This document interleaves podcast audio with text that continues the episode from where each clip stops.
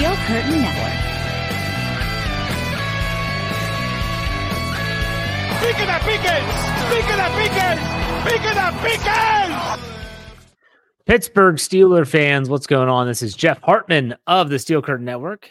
It's time for another Steelers preview podcast. Joining me as always, Dave Schofield and Bryan Davis.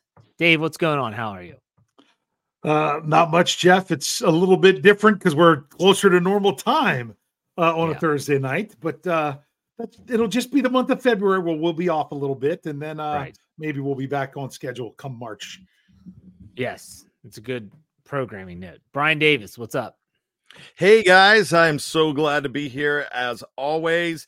Do you believe that it's February?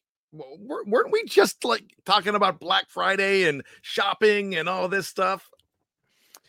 We were, and it just goes to show me how the NFL is is run by geniuses, and how they they can leave very few gaps in the schedule. So when you think about, you know, this weekend, there's nothing. Next weekend is the Super Bowl, and then you only have a couple weeks until the new league year starts, free agency, and that's a, a lot of fun. And it makes it easy to cover the the league, but at the same time, man, they're smart. They know what they're doing for sure. It's a billion dollar organization for a reason. And we have a lot to talk about here for the Pittsburgh Steelers. Uh, Arthur Smith, we know everyone's talked about him on this platform. Let me ask you this question first, Dave, because you and I talked on the Breaking News podcast. Mm-hmm. What do you think's holding up this becoming official? Wondering the same thing. I was actually going to ask you guys that at some point here, uh, because yeah, I'd kind of like to have that article put out there that it's official. yeah. Uh, is it because Tomlin's? I mean, I, I was going to say maybe because Coach Tomlin's down at the at the Senior Bowl, but to me, wouldn't you rather have your OC ready to go and doing some of these other things? Just because, and- maybe they want to do a press conference with him that Tomlin will be there for, but they they could announce the signing without doing the press conference. Other than him just maybe not coming to sign it, but I know there's still fax machine, machines out there that they can do these kind of things and and and electronically sign stuff. I- I really don't know what they're waiting for. yeah. Bryan, what's your take on that? What's take what's the holdup on this becoming official with Arthur Smith to the Steelers? At this moment, this is my very first public comment about Arthur Smith. I have not commented on Oh, That's right. He hasn't had a show. anywhere else yet. Uh, you know, I'm gonna blame it on what I blame everything on, especially this time of year, the Puppy Bowl. I think uh, more people are concerned about the build up for that than anything else. So I guess we just have to be patient as we get ready for that monumental day. But you know, I, I like Dave's answer with the Senior Bowl as well. Uh, you know, I know the Steelers are uh, prominent down there. I'm not completely sure, but this doesn't. Uh, this means nothing. Um, this is not going to be a Tyson Alualu situation. There's, it's not going to be. Uh, he's not going to change his mind. I completely uh, don't think that's going to happen. Or a Bill Belichick situation where he changes his mind and gets traded. Uh, so no, I think I think everything's going to be fine, but it's just uh, you know, this I have a feeling that this got out a whole lot quicker than the Steelers wanted it to get out. It's possible. And well, Well, I, I always remind myself that Dave, you always say to me when free agency starts and you hear like Ahkello Witherspoon signed a two year deal. And I kept on saying, but he hasn't signed the deal yet. It's not official. It's not official. And Dave's like, well, he's got to get to Pittsburgh. He's got to sign the paperwork. They want to do the pictures. They would do all that stuff. Maybe that's the same situation here. I don't think they're going to do all the pictures with Arthur Smith, but still, they might want to have him in front of the media with the Senior Bowl. They might just want to wait until after the weekend. Could happen on Monday. Heck, it could happen tomorrow on Friday. Who knows? Um, yeah, I don't know. We'll see. Dave, what were you going to say? I was going to say, what did Bryan say? You to not worry. What what was your exact phrase? That it's about you know don't don't worry about it or or or, or don't. I can't remember exactly what you said, but uh, for for the, for a portion of Steelers Nation, if it didn't get done, that would be the that would that is what they'd be looking for. That's true. Um, I I still don't understand it. But It's just it's one of those things that if you like it, you're going to focus on the positive. If you don't like it, you're going to focus on the negative. And if you live where most of the rest of us do, you're going to look at take them both in and then see what happens. Yeah. Now, I mean, Bryan, is there any? I, you, you, I totally forgot you haven't had an opportunity to talk about it. Is there anything you wanted to bring up about Arthur Smith that you like, didn't like, anything indifferent? I, you know, I like this. I like the fact that, boy, they destroyed the Ravens back in what was that, 2019, and he was one of the. uh He helped construct that offense, and I look back at a guy that was an underwhelming quarterback, sit, drafted high in the first round. I believe could have been number seven overall. I'm not sure where Tannehill. I, don't, I think it was seven. It was eighth. Okay. Yeah, because I had to look. I looked it up for Stat Geek. and, and he was a Pro Bowl quarterback under Arthur Smith with a running game that dominated. So you know everybody's going to put their own narratives out here because there's always that green grass elsewhere. Should have done this, should have done this. I, I think they got the guy that they wanted, and they got the guy that kind of fits the personnel that they have as far as I'm concerned. You know, I'm looking at the fact that, okay, a lot of people feel that Kenny Pickett is underwhelming, and I don't necessarily, but we do want to see more out of him. Well, he got more out of uh, Ryan Tannehill.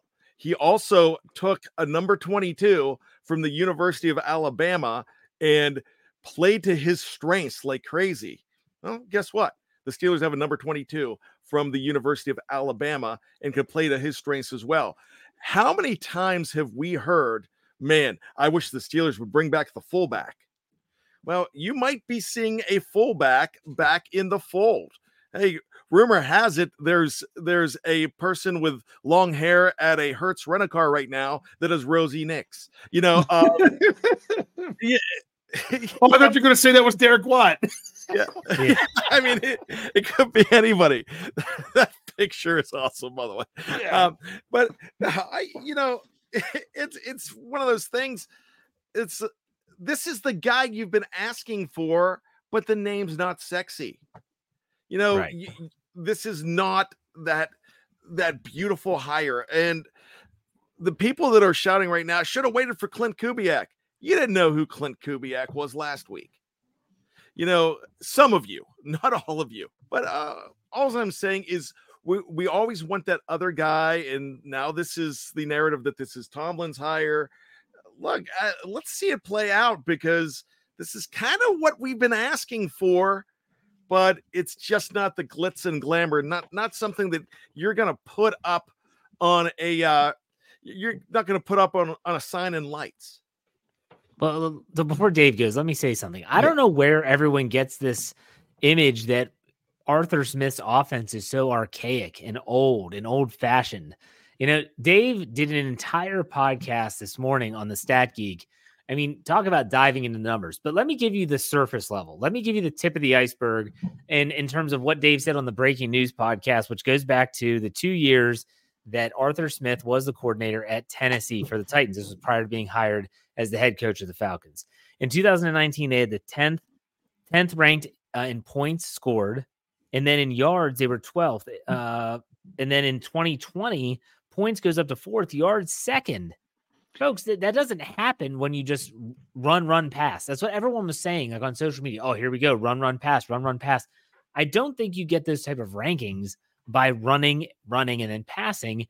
Dave went into much further detail. Dave if you want to talk about that you can. Uh, um, they did throw the ball.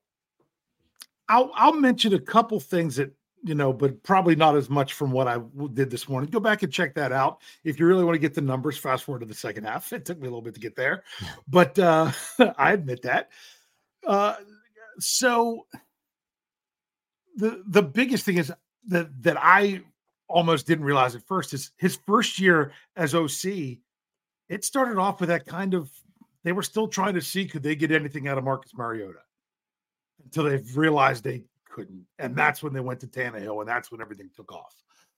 But to, to talk about something since that happened is after I, I recorded uh, the show last night, I I saw my one friend, very knowledgeable Tennessee Titans fan, inside guy, um, really really knows his stuff. Honestly, I I talked to him last spring because if I felt like he was more talkative, he was so knowledgeable. I thought he he would uh, he he could do podcasts about the Titans.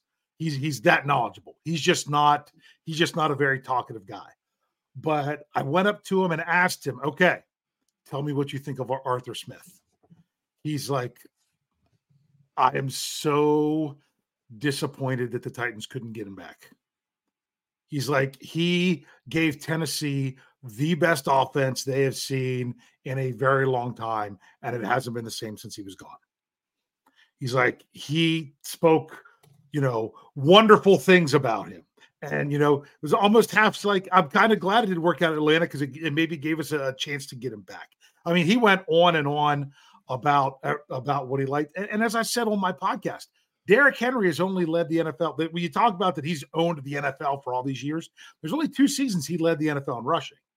And that was the two seasons where Arthur Smith, yeah. you know, was the was the offensive coordinator. So, God, you got to remember, Arthur Smith, he's going to deliver. You know, his dad founded FedEx. He's going to deliver. But the thing, the yeah, the thing with Arthur Smith is Steelers fans looked at this opportunity to potentially change what the offense was doing. The hire of Arthur Smith isn't about change, you know, overhauling what the Steelers offense is trying to do. It was about taking what the Steelers do well and doing it better. Yeah. And I think that, you know, I, I want to direct everyone that might be watching this on YouTube. Maybe you're not. If you're listening, go to either steelcurtainnetwork.com or go to our YouTube channel. Coach KT Smith did a video. I wrote an article that just kind of framed it a little bit. I didn't give analysis, but he did a video that ran on our YouTube channel today, Thursday, around 11 o'clock, all about Arthur Smith's running game. So he's breaking it down running game and passing game. Passing game is going to come on Monday. Running game was published today. Go watch it. Now, here's my question he definitely has a system. And everyone talks about system quarterback, especially like Brock Purdy in the Super Bowl. Everyone's like, oh, system quarterback, system quarterback. Bryan, I'm going to ask you this first. Let's say Arthur Smith does have a really good system. If he has a good system, do you think Kenny Pickett is good enough to be a really good quarterback as a system quarterback? Or do you think that that ship's kind of sailed already? Now, you know what? It's, uh, I'm just going to talk about Mason Rudolph a second. And the reason I'm going to, uh, and just go with me. The free Mason, agent. Go ahead.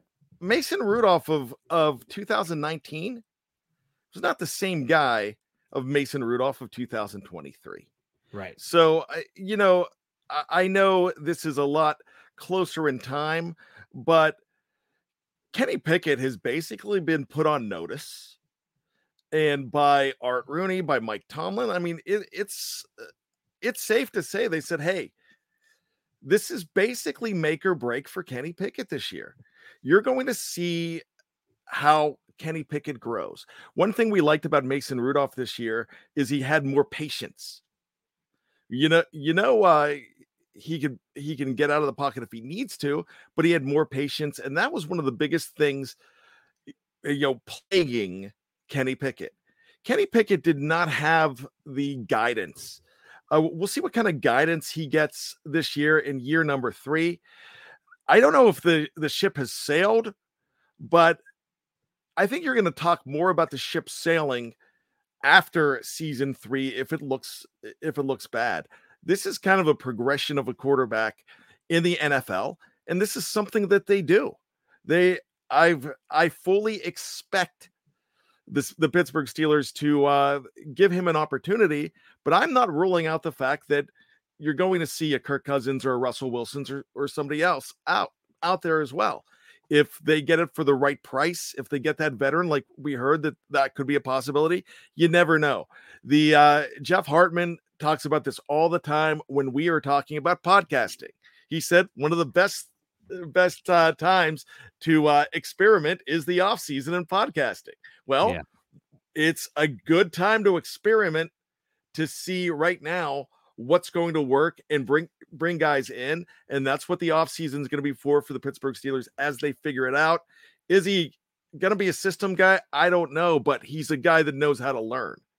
And he is not afraid to study and learn and work. And that's one of the things you're getting with Kenny Pickett that is going to be helpful. Dave, what's your thoughts on that? And Kenny Pickett be potentially being a system quarterback that can see success a la Brock Purdy? I know it's not the same system, but still. Okay, I'm I'm going to go with a weird analogy here. Uh, they the, Kenny Pickett, if uh, to me, what moving forward with Arthur Smith, they they don't need him to be rockabye baby. They need him to be Humpty Dumpty. You can't just baby him along doing the same thing you've been doing.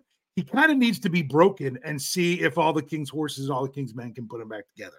You, you got to stop this this um, duck and roll to the left right into a sack kind of stuff.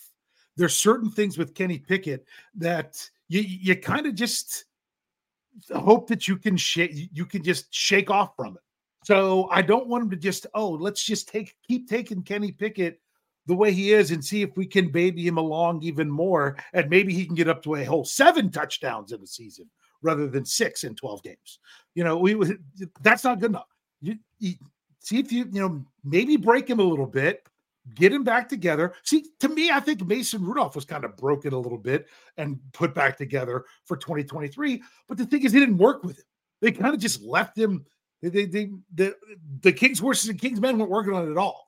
It was he kind of had to go along his own as a number three QB and actually put the pieces back together and came out and played pretty well. I think Kenny Pickett just he has some things he can do, but if you're going to just come out and want him to do things the way he had or be the way that he was, I think we're going to find, you know, maybe he's just ends up going the path of a Marcus Mariota.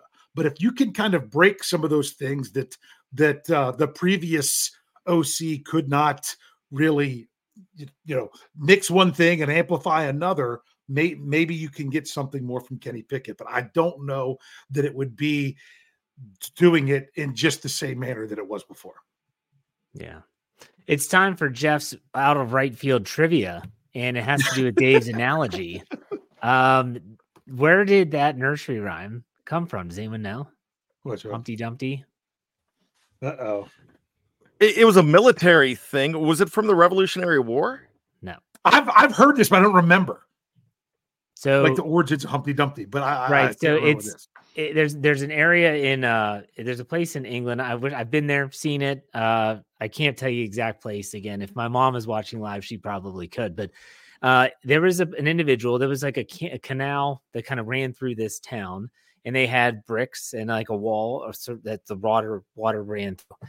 And a guy created a bridge using wood with no nails, and all he did was mathematics and leverage and all the the points so that they didn't need any nails well, well engineering the, right there, baby. It is. the king came in and said, How did you do that? And he said, uh, I, I did this, this, this. And he told his men, I want you to tear it down and I want you to rebuild it.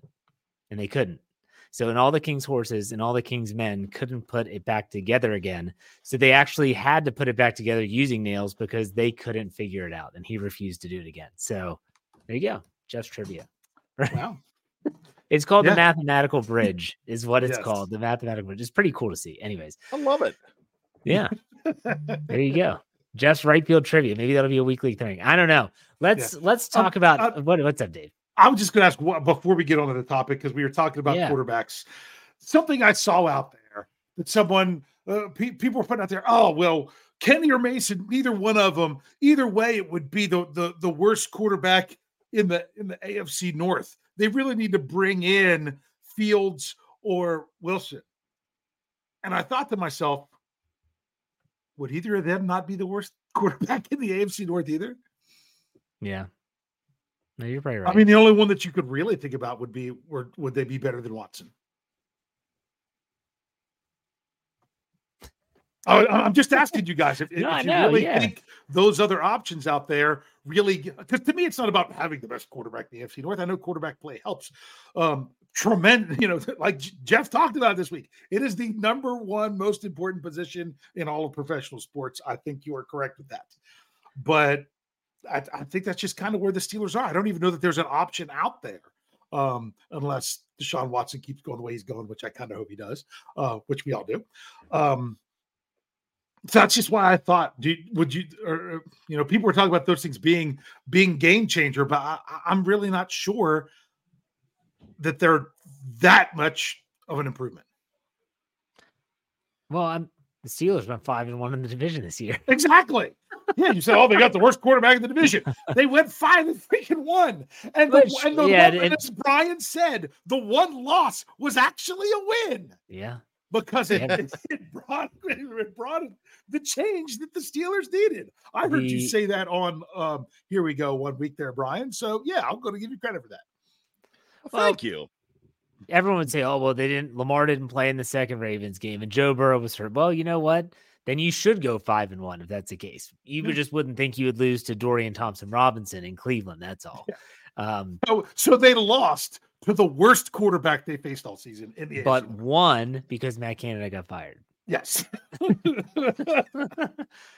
All right, good stuff. Let's move to the topic of today's discussion, and it's the title of this, and it's on this day. Because on this day, when we're recording this live, February 1st, I still can't believe it's been 15 years, but on this day, 15 years ago, Super Bowl 43, Pittsburgh Steelers, Arizona Cardinals, and Tampa. I think this is this is up there for at least top three, in my opinion, Super Bowls of all time. I will go down on my, I will die on the hill that James Harrison's interception pick six was the best play in Super Bowl history. I, I thought this was a phenomenal football game. And you think about even the Steelers going down when Larry Fitzgerald scores that touchdown, you're thinking, holy crap, they're going to lose. Ben Roethlisberger after the holding call on first on the first play this isn't just about Super Bowl 43, but Dave, I'll let it oh, let's go Bryan first. Bryan, you go first. Yeah. What did you think about Super Bowl 43? What sticks out the most? Well, you know, for me, we were having uh, an intimate party at our house, maybe about uh, three or four other families. Uh, my wife was expecting my uh, or my daughter at the time, um, so she was probably about six months along, and it was just uh, the whole night just seemed special. And then, then you kind of felt things slip a little bit when Kurt Warner's making that run towards the end of halftime. And that play changed everything. I remember just gasping and screaming and being out of breath. And I wasn't as big as I was now, but I remember just being out of breath and running around and celebrating and wondering if they were going to go ahead and put the hands up and let that be a touchdown because I didn't know whether he was down and I knew the clock was zero. And the story about that um that we could talk about we'll talk about after Dave talks probably on why the Steelers made the adjustment to do that is absolutely fantastic. It was a a a phenomenal coaching move by Dick LeBeau and Mike Tomlin as well. But I just remember that being one of the most frenetic uh, instances where I've I watched television and watched the Steelers and I I felt like I was in a dream and watching magic. It's a good way to put it. Dave, what about you? Super Bowl 43.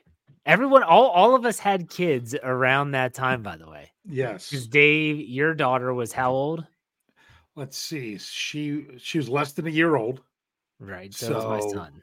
Um, yeah, and because she was born the end of July, Yeah, and my that, that was, was born her. in f- November. Yeah, so that was her first Super Bowl, And mine And was May. ev- and Yeah. and every night, I would I would have her go to sleep on me, sitting in my recliner in the living room. We were still trying to do that during the Super Bowl. My parents Oh were my here and, and and everything, and she would not settle. And my wife's like, "You're too anxious." So she's like, "I just got to take her and take care of her." And I'm like, "Okay." okay." But I'm just like, but but it's going to be her first Super Bowl. Just imagine her first Super Bowl of life would be a Steelers win, just like mine. Okay, so it ended up having just, but because it was such a different time of life, that's what made it made it kind of stand out. But that, you feel like as a Steelers fan, it was such a great game, but you have to admit, even if you aren't a fan of the Steelers, that was one of the most exciting finishes that Yeah. that they've had. You know that I mean, honestly, the only thing that I, I could say could really came down to the wire more or as much was the was the uh not handing the ball off to Marshawn Lynch into true. that Super Bowl. Um, I mean, how many times does it really come down to to, to the last minute? Maybe that's something I should look up. Well, I, I can do. I- remember this like it was yesterday, and I remember when Larry Fitzgerald scored. I looked at my brother and said, "Holy crap! Are they going to be able to do this? Are they going to be able to do this?" And so then there's the holding penalty on Justin Hartwig, and you're thinking, "Oh my gosh, this, this backs up the drive. Are you kidding me?" But that's after not long after they the the holding penalty in the end zone. In end zone for safety, Yes. yeah. And so Yeah. he well, gets. but I'm saying for- didn't didn't and then didn't yeah, never mind. Sorry. So that that drive starts with a holding call, which Yeah. negates, I believe, a, a completion, and they get backed That's up, great. and then they move down the field really quick. Ben hits Antonio for a little out, then he has the catch and run, and he gets in field goal range. And then I remember be thinking, okay, they're in field goal range, we're fine. Like we're we're, we're not in danger of not having an opportunity to tie this thing up. And then it's are they going to be able to score? But that first pass to Santonio Holmes in the left corner of the end zone goes right through his Oh. hands. I, I showed my daughter that that play today. Not that one, the touchdown. And Yeah. to set it up, I'm just like, okay, I'm showing you there's this many seconds left and everything else. This was your first Super Bowl, sweetheart. But you need to know that the play right before this, they they had a touchdown in the other in the in, in Yeah. the end of the in the end zone closest to us on that side, and he dropped it. And she's like, okay, what happens now? So, and then of course, But then like- then her first time seeing Yeah. it was just special. So then, then they score, obviously. And if you remember, there's all this crazy like a controversy after the after it. It was Santonio Holmes. Remember, he acted like he used the football as like uh, LeBron James with the talc powder, and then threw it up in the air, and I was like he used the ball as a prop, which was a 15 yard penalty at the time. And I'm thinking, please don't call it. They didn't call it, and because everyone was just it was just bedlam. And then did they score too quick? And That, that for- was my thing. I was like, I was more worried that they scored the touchdown with that much time left than then I'm like, or would they have been better off kicking it, kicking it as time expired? To tie Yeah. Yeah. You know what's then- funny about that though, guys? That's uh the 38 second I believe there was 38 seconds left on the clock. What, what was it? That back then was 38 so- seconds was a lot shorter shorter amount of time as it is in today's NFL. yeah. Now you only need 15 seconds to kick a field goal. Yeah. Yeah, but it's, it, it was. I, I just remember the you know obviously uh, LaMarr Woodley is the one, doesn't he? That causes the uh the strip sack or the the And- strip sack and- of and Kurt Keisel Warner and Keisel recovers and that's it. And I just man that that that game was a phenomenal football game Mm. and it's up there. Like I said, if people are ranking the best Super Bowls of all time and it's not in the top five, then there's something seriously wrong with the list. And I'm Okay. not saying that as a Steeler fan. I'm saying that as a football fan that's watched a lot of these things. Man, people will go back to the Ice Bowl and stuff. I wasn't alive for that. I wasn't alive for the Super Bowls in the 70s. But for the Super Bowls that I've witnessed in my life, that is a top three. And by the way, rest in peace, John Madden. The last game he ever called was that Super Bowl. True. Let, let me throw something out at you fellas here too, because I would say that that is probably tied with the John Candy drive of Super Bowl. What was that? 23 or was that 22 or 23? I'm trying to remember. It's against I the think Bengals, 23. right? The Bengals and uh 49ers. I think that is tied as one of the greatest drives of all time because you can consider that a fantastic drive, but there's not much that says that this is not the best drive of Super Bowl history. So, okay, let's branch this out a little bit. So we could talk Super Bowl 43 until we're blue in the face because it was just that great of a game. I will say, because we're talking about memorable moments, the greatest game, the greatest Steelers game that I've ever witnessed, and why it is so special to me is for a lot of reasons. was not a Super Bowl win. It was 2005 AFC divisional win over the Peyton Manning led Colts. Yes. my dad, when we- when I met when my dad came over for the holidays, we got talking about this. Actually, we were down in my brother's house in Richmond, and we the three of us were talking about this. And I said, to this day, that was the Super Bowl. Yeah. That year in 2005, them beating the Colts, that was the Super Bowl. The AFC championship against the Denver Broncos just kind of like fizzles out. You you just kind of knew they were going to win it, didn't you? The Super Bowl was just meh. Like that game against the Seattle mm. Seahawks was just meh. yeah. There was a big play, a couple big plays, but other than that, it was really not a good game. It was that divisional game against the Colts is still to this day the greatest game I've seen, and I would say a close second place. I was very young. AFC Championship game 1995. The heart attack at the end of that game Yeah. where where Jim It's Harbaugh hit The other way Wang Harbs. Wait, wait, wait. Is we he? do Wait, no, that's not Was Wang. Is he not? He's that's Knob Harbs. No, Okay, or, or, or, or is he? I named him that a few or- weeks ago. okay. I didn't So, know if yeah. he was Big Wang and Little Wang. But that Nah, it's Wang and 1995 Knob. game, that Okay. ball hung in the air forever and it goes up in the air and that guy, it hits him right in the chest. He's laying on the Three River Stadium turf and it hits him right in the chest. And you then- see Harbaugh's, you can read his lips. Oh, I my thought he caught it. oh, yeah, I thought he caught it too. And Both I, against until, the Colts. until I saw the ref run in and do that. yeah. I thought he caught it. So and go ahead, Bryan. I mean, There I- was let's, a let's talk memorable moments. I think it was Quentin Ca- Coryatt that uh a Coryatt that dropped a sure interception in that game too. Um wow, that that was a crazy crazy game. And You talking about that- 95? 95? 95. Okay. Yeah. So w- one of the things um, from both of those games, I have some great memories. Uh, the first one from '95 is the first time that I was I have ever had a champ. uh, The only time I've ever had a champagne shower, and so Oh, What yeah, I happened- remember this. I was at a uh, a friend's house who was actually Yeah, yeah. That was the champagne room, and that's yeah, I a was gonna say his friend's name was Sapphire. Sorry, So- hero.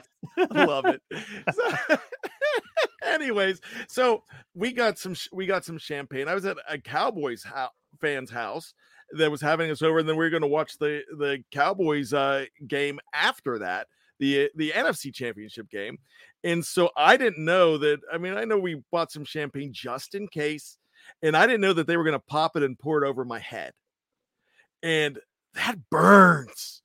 That I, my gosh my eyes were burning but i was so happy that i couldn't i the pain didn't matter because i couldn't believe what i was seeing after all those years and seeing that. Now the the other colts game i've talked about this before i was living in frostburg maryland i know dave's very familiar with frostburg and i was at braddock street apartments and next door to me was the nicest 75 year old woman um, her husband was a legendary coach in that area, and she uh, she was my buddy. I actually took her to West Virginia Mountaineer games. She was she she was my buddy. They would I would be coming by and we'd be walking. They're like, "Here, Bad's bringing us sugar, Mama," because you know, like I mean, like I was, I mean, we were just we were. She was just a wonderful friend, and so I had a rule because I'm very superstitious. I was going uh I was going uh an hour away to my girlfriend's house, who is now my wife. And then I would stay overnight and then I would drive the next day before every single game um, in the playoffs. I, I did that the entire time. I wore the same Randle El jersey. I sat on the same spot and I I could not be disturbed.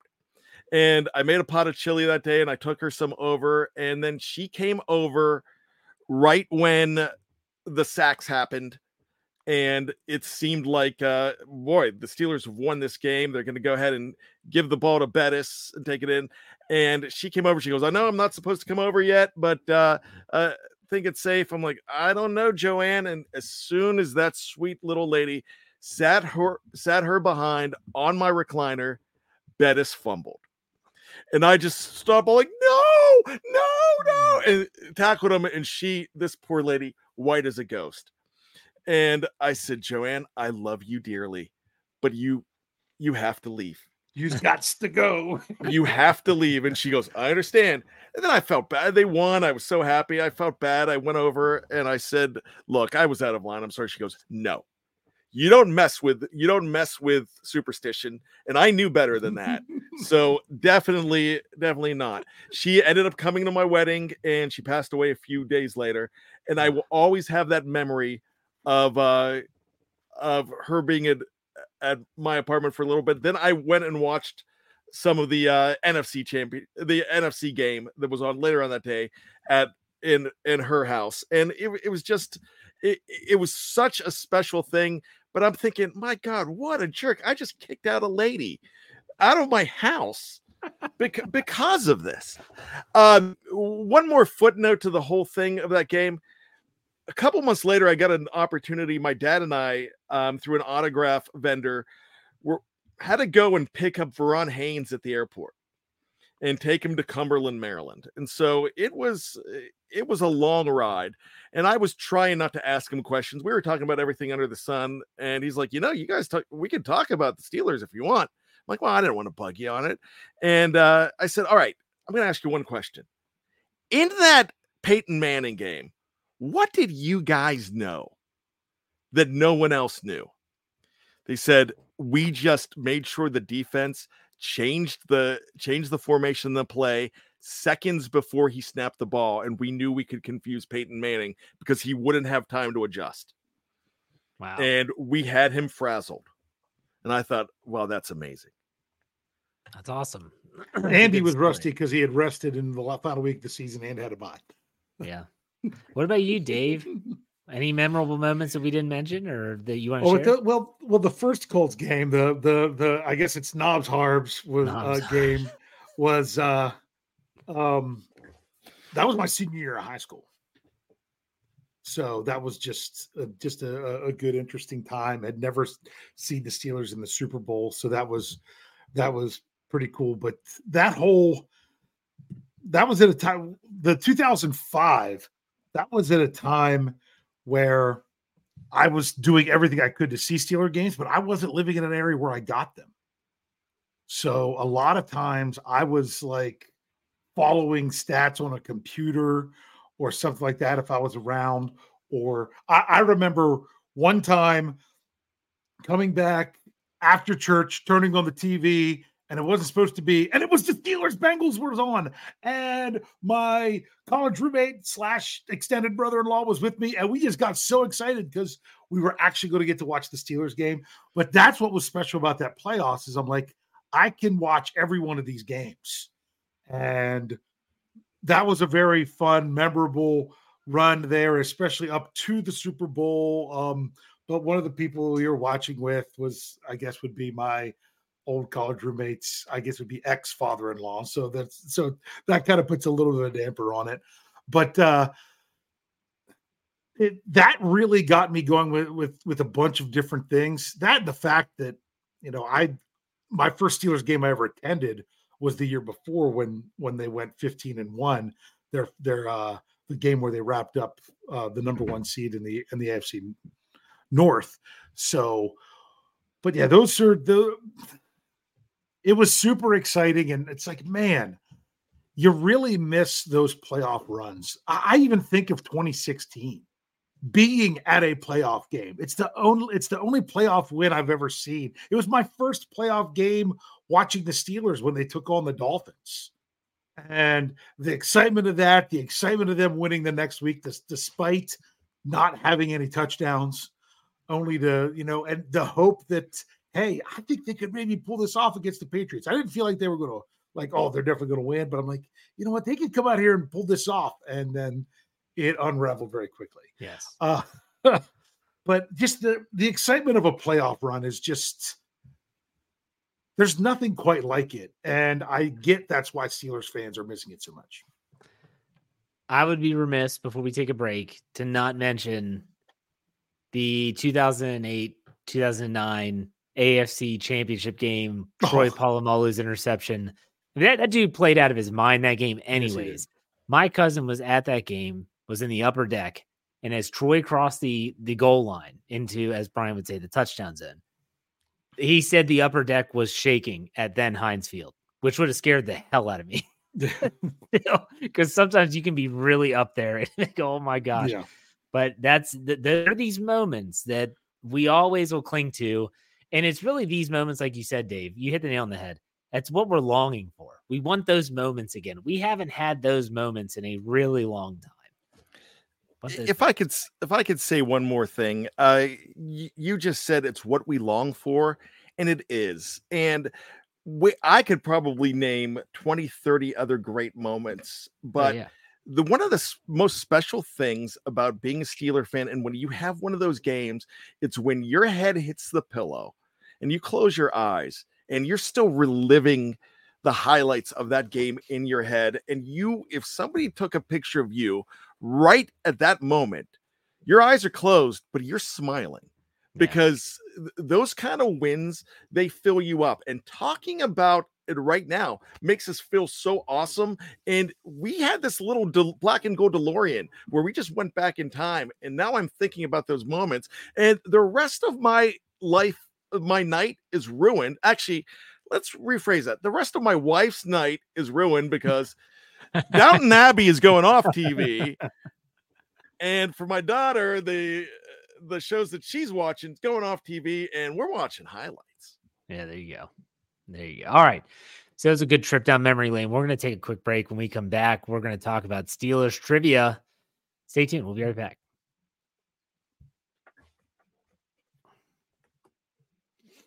All right, Steeler fans, welcome back. Thank you for hanging around. Those on the audio side, for those on YouTube, Facebook, or Twitter, we didn't go anywhere. We do have a couple super chats to get to here. I want to bring up Eamon J. Singh, gives us 499. Said, was in Pittsburgh on this day 15 years ago.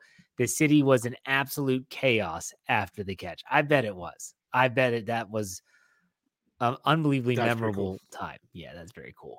And then Big E Bronco gives us ten dollars. If the Denver Broncos will trade you Patrick Surtain for the second two first round draft picks because that's what he's getting, or one first round draft pick and Russell Wilson, but you got to take half of the money. Uh, that's that's a tough proposition. I'm not giving up two firsts for Surtain, but Russell Wilson and Surtain for a first rounder, but you have to take some of the money. How much is some of the money? And Big E Yeah, Bronco yeah. gave us ten dollars. Thank you, Big E. Appreciate it. Yeah, I think I'm making that that's a, deal. that's a lot of money. Uh, it depends on how much is some money. So all Omar right, Khan is um, magic. that's To me. I, I see what you could do in free agency first before you have to give a draft pick. yeah, There's some there's some interesting corners in free agency as well. that's true. Uh, I gave my trivia already, the right field trivia. Uh, Bryan, you have trivia tonight? Yeah, yeah, I I do. I have uh, uh I have two. So we brought up th- this is a homegrown trivia. We brought up a certain player that uh, had some gaffes in Super Bowl 43. And that that player is Justin Hartwig. And now Justin Hartwig is uh is, is kind of legendary here at um Steel Curtain Network and the old Behind the Steel Curtain because he became so angered with one of our staff members, he called them an idiot. And it was one of Jeff's first acts, one of first acts as being the uh, editor. And uh, Jeff, I know you know who this is. So this question's more for Dave and for everybody in the live chat. Which BTSC or SCN member was verbally attacked and called an idiot by Justin Hartwig?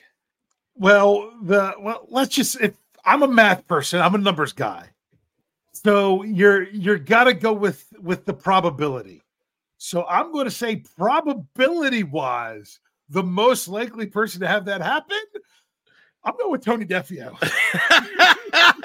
it is one Anthony Defeo. He's like, "You're an idiot," and I'm and like he he he's like, and then he emailed him again and called him an idiot again. I'm not apologizing. You're an idiot. And Tony was just talking about how how that was not the best offensive line in uh in Steelers history, but they still Oh, they won were a championship. they were Well, not. Hey, were Mike, bad. Mike, Mike Frazier, who he he wrote a, one article for us at Steel Curtain Network, but he used to be a regular at Behind the Steel Curtain. He was threatened by Bud Dupree to come and meet him at the Southside facility to fight. oh yeah, I remember.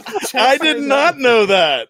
Yes. Then, then, Bud hey, Dupree. remember, Jeff had his own uh, uh, Lust and Jane experience. Oh, that's right. I forgot about Justin. he I, I had- told me I, had was a moron and I didn't know what I was talking about. I, had was like, I didn't it actually ended amicable.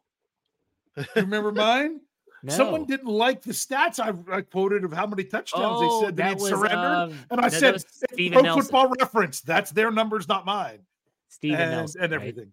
That was Steven Nelson. Ah, Steven Nelson. And then uh now now we did have one player that um I think this was when Jeff was first coming into that lauded the website and uh was uh we had mentioned this particular player and he was very he re- retweeted us and actually said some complimentary things about it. What player was that? A, a player, like a current player, said they no, no, not a current player, but he was a current player at the time. Yeah. And this is in the last uh, 10 years. Hmm. I don't, You I'm don't remember this. I'm drawing a blank on this one. He is now a professional wrestler. Doesn't help me either.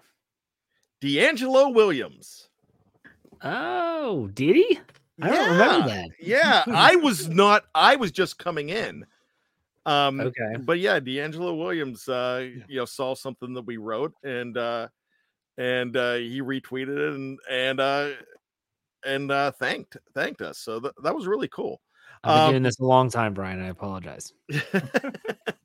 oh, by the way, Isaac Redman went after Shannon White too. Uh, He went recently. after him. not after, but he, Oh. uh, he got mad at Shannon. Well, Brett Brett Keisel, he gave Shannon props since we changed Yes, the award to the that's Brett true. Keisel Award. So a little bit of kudos there. But go ahead, Bryan. What's your other trivia? My other trivia, it's it's kind of simple. Um, who scored the first touchdown for the Pittsburgh Steelers in this game? Super Gary- Bowl 43. Gary Russell. It was Gary Russell. He was out of what university? Ah, fudge. Um, Undrafted free agent. he wasn't out of the U, was he? He was out of the University of Minnesota. Oh, that's not the U So- was talking. about. when you look at three of the most prominent running backs to play in that game, and I would have to check on Mewelde, but three of the prominent running backs to play in that game for the Steelers would be Carey Davis at fullback. You had Willie Parker, and you had Gary Russell. And I'm not sure about Mewelde Moore, but those three were not drafted. I believe Mewelde was drafted. But Here, I'll that's let you know in just a second. that's pretty amazing to think that you Mhm. had most of your running backs were undrafted free agents. Noel Moore was a fourth round draft pick of the Minnesota Vikings in 2004 Out of you out of Tulane. Oh, okay. Never would have guessed that. Mewelde Jayam Ka- Kaderi Moore. And there was a very prominent first rounder who was on injured reserve at that time. He was there, and he's Rashard kind of infamous now. And it Rashard Mendenhall, yeah. It is Mendy. Yep. And uh, uh, the Illinois Illini. yes. Yes. First round draft pick. Yeah. Yeah. Yeah. Oh, he was he was tough in college. Good stuff. I love that trivia. That's the stuff I like. Okay, Dave, what's your turn? Well, before I get into trivia, I do have to give a shout out to one other really memorable, exciting game. It was anytime the, the Steelers beat the Ravens in the playoffs, uh, it's great. So when you, you know, going back to the 2010 season in the wild card round, when the Steelers were down 21 to 7 at halftime and then fought back, that was the infamous Antonio Brown helmet catch. Mhm. Um, but uh, that that that was a pretty good one. Um, and Mendenhall bookended that bookended that game with touchdowns. He started it because the Steelers went up seven nothing, then went down twenty one to seven, and then ended up winning uh 31-24. Uh, I'm not trying to be uh, correcty correctorson, but that was a divisional game. No, That was not a wild was- card. That was not it was- a wild card game. Sorry, it was the Steelers' first game. Yeah. Yes. of, of the playoff. that They year. beat the they beat the Jets that year in the AFC Championship game at home, Yes. correct? Yes. Yeah, And that was the It next. is. It was a week. divisional game. Yeah. Which was flipped. The know was Steelers, first the, playoff Ste- game. the Steelers brought to a huge lead and then let them come back into the game. And it was an Antonio Mm-hmm. Brown third down completion when Rex Ryan threw a little baby fit and threw his Hutton heads or his headset on the sideline. And I thought that was hysterical. Anyways, go. Yeah. So, all right, on on to trivia. The first thing is I was I was asked something today on on Twixter. Um, someone reached out to me, asked sent me a message because it was actually something that was brought up on um, Jeff's Good Buddies podcast. Uh, Chris Carter, they were talking about this, and he asked me, and, and and I got it right away once I clarified what the actual question was. And I was just wondering if you guys knew this off the top of your head before I get into a better question, and that was when was the last time the Steelers drafted offensive linemen back to back? So back to back lineman is in round one, round two. Yes, yeah, because that's what I had to clarify. I'm like, do you mean like a lineman, it, you know, in the first round of back to back drafts? No, and they said no, back to back picks where they picked in a single draft two in a row. Okay, well, Jeff, if I have one that's in my head, but it might not be uh Go ahead. it might know. not be correct here, but I do know when there was a one and two situation, it was the DeCastro Mike Adams year. That And I- definitely is one, That's definitely one but of it's them. not the most. It's actually not the most recent though.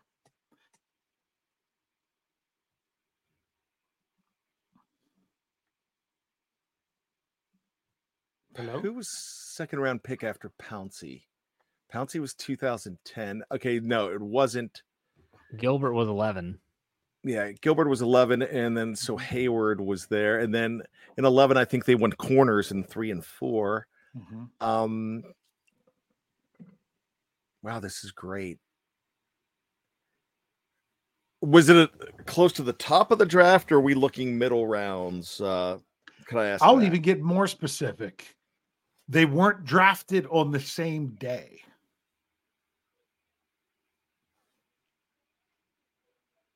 But they were back to okay, then it would be Kendrick Green, um, third, and then Dan Moore Jr. Yeah. was fourth, and that was a Friday going to Saturday. Yeah, that that was the answer. Is that it was Green and Moore? They were back to back offensive Okay. lineman picks.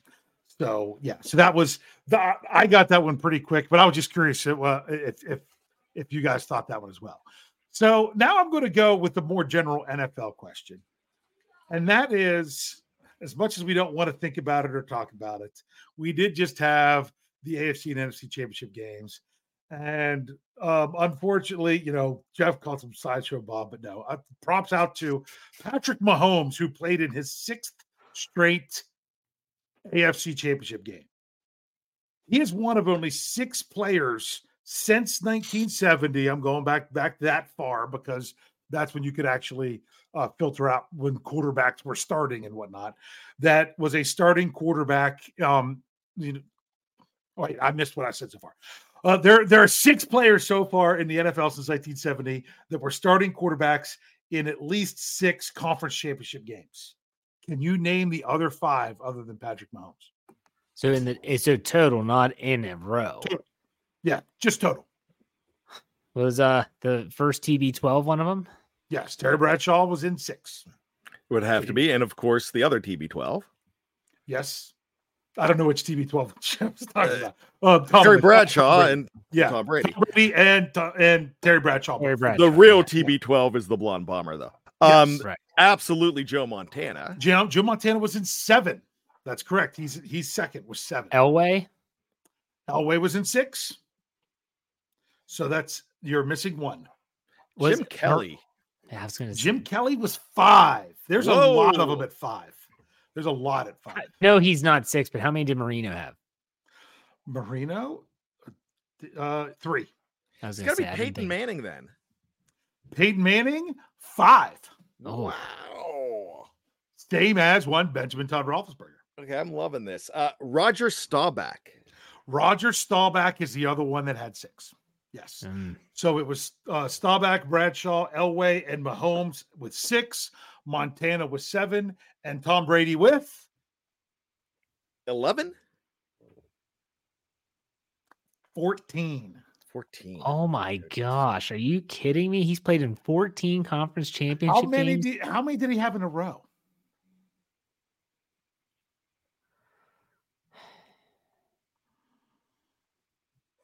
Well, um, it definitely wasn't 2008. So, Nope. um, if you're looking at, I would probably say 2001, two, three, four, but it wouldn't have been five. I'm gonna say I was gonna say four.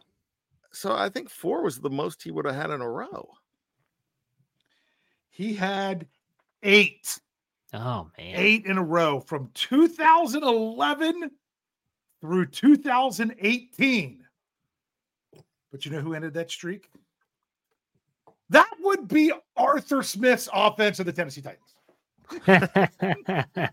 Nice. I love it. Very good. All right. Let's this has been a good show. Let's do some final thoughts. Bryan, go ahead.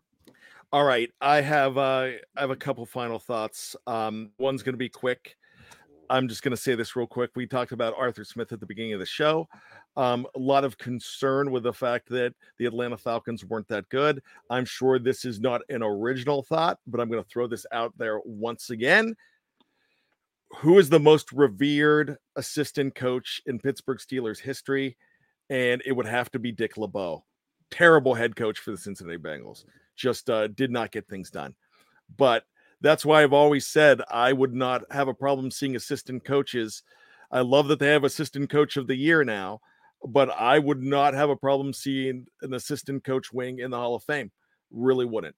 Um, but as far as everything else goes, I'm going to go back to Super Bowl 43. And this is kind of trivia, but if you were a Arizona Cardinals fan, when the Cardinals took a three point lead and Larry Fitzgerald crossed the end zone, something happened if you were in the Tucson, Arizona area. Do you know what that was that interrupted that game with two minutes and 37 seconds left? And the Cardinals had a chance to win that game. A scheduled blackout. it was not a scheduled blackout it was a uh, a hacking and a uh, a cox tucson um comcast employee wanted to get some revenge on the area. 36 year old man with the last name of gonzalez decided that he would hack into it and family members friends kids everywhere grandfathers mothers everybody watching this game as fitzgerald was mauled by teammates. All of a sudden their TV screens flickered and it cut to a man in a half unbuttoned shirt leaning back on a couch and a woman in a pink tank top unzipping his pants. Yes, this man went ahead and hacked their Super Bowl moment as soon as their team got the lead. So, why am I bringing that up? Could you imagine Yinzers if that would have happened in that Super Bowl when Sant- Ben was going back to pass and Santonio Holmes is going out for that winning catch, and all of a sudden you just heard my gosh, boom chicka wow wow, that would have been bad. And so insult to injury, the Cardinals lose the game, and there was porn on your television. did they ever did they get it? I'm sure the, the hack did not last long. Oh, it was 13 seconds, but it was long enough, and uh, enough. Mr. Gonzalez was arrested. the pink top tank top girl was named Sapphire. of course. All right, Dave. Good luck All right, following we're, that we're, we're we're off the rails. Um, since I mentioned, you know, the the the Arthur Smith taking down, uh, you know, the Arthur Smith offensively offensive of the Tennessee Titans taking down the Patriots. Someone mentioned in the live chat that yeah, that was Tom Brady's last game in New England. You guys remember what Tom Brady's last pass was in New England? Interception. Oh, not just an interception. Pick six. That was a pick six by Logan Ryan to then because Tennessee was up one point, and then that they went for two, didn't get it. They ended up winning by seven. Anyway, closing thoughts, final thoughts. Bryan, that was some good stuff. Hey, keep it up, live chat. Keep it up, listeners. We're this is going to be us rolling through the off season. Hey, we, we we've got to have fun no matter what. So we're going to roll with it. So that's about all I have to say about that, Jeff. Love it. That's awesome. Make sure you check out all of our content at steelcurtainnetwork.com. Also, make sure that you're checking out all of our audio only podcasts like Bryan's Bad Language, Dave Stadkeek this morning, My Let's Ride every Monday, Wednesday, and Friday. You don't want to miss any of it. Find us wherever you get your podcast by searching Steelers or Steel Curtain Network. We do appreciate all the support. All right, gentlemen, another good show in the books. Next week, we'll be talking about the Super Bowl. That'll be a lot of fun. In the meantime, Dave, why don't you send us out? Hey. We'll see you next week.